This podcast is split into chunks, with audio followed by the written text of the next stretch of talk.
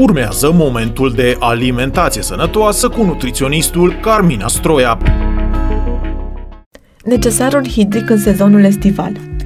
Cu siguranță necesarul de lichide crește în timpul verii datorită temperaturii exterioare mai mari și a transpirației mai abundente. Apa este principala sursă de hidratare, dar nu înseamnă că este singura. Nu trebuie să vă faceți griji dacă niciodată nu aveți senzația de sete. Corpul uman este fiind reglat pentru a semnala prin stimulii de sete nevoia de apă înainte de a fi deshidratat. Deshidratarea reală, cea clinică, este atunci când organismul a pierdut lichide, multe din cauza unor boli, o transpirație excesivă, situații deosebite gen naufragii sau incapacitatea de a bea lichide. Spoturile publicitare ne îndeamnă să consumăm minim 2 litri de lichide pe zi. Eu sunt de părere că un necesar hidric depinde de multe, cum ar fi vârsta, activitatea fizică, greutatea corporală, nivelul de sudorație, starea de sănătate, utilizarea de medicamente și, nu în ultimul rând, mediul sau clima unde ne situăm geografic. Printre metodele de evaluare a necesarului hidric sunt mai multe. Cele mai uzuale vi le prezint în următoarea ordine. Prima metodă este cea bazată pe nivelul caloric zilnic, apreciată la 1 ml de apă per kilocalorie.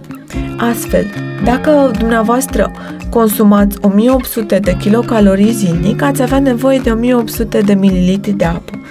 Dacă aveți un necesar caloric de 2200 de kilocalorii, asta înseamnă că ați avea nevoie undeva de 2200 de mililitri de apă. A doua variantă pe care vă propun despre necesarul hidric concepe o formulă care se realizează baza vârstă per necesar de apă, mililitri pe kilogram corp.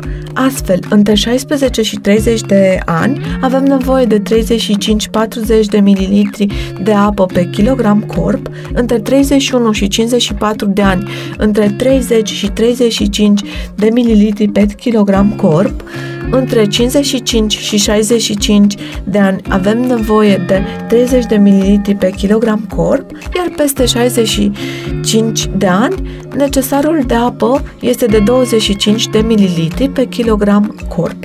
Surse de apă din alimente sunt fructele și legumele care conțin o mare cantitate de apă, deci o dietă cu o mulțime de fructe și legume oferă de asemenea o cantitate semnificativă de apă. Legumele non-amidonoase conțin 95% apă, ca de exemplu 300 de grame de roșii conțin 285 de grame de apă. Fructele, ca de exemplu pepenele verde și galben, conțin între 85 și 90% apă. Carnea slabă și peștele sunt 65% apă. Brânzeturile proaspete conțin între 60 și 80% apă. Se estimează că aproximativ 20% din necesarul de apă este furnizat din alimente. Greutatea totală a corpului uman are între 45 și 70% apă, conform Asociației Naționale de Forță și Condiționare.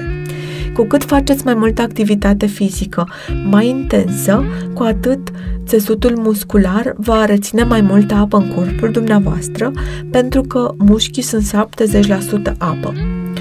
Apa este cea mai mare componentă a corpului, astfel hidratarea adecvată este vitală pentru sănătatea și performanța fizică a dumneavoastră.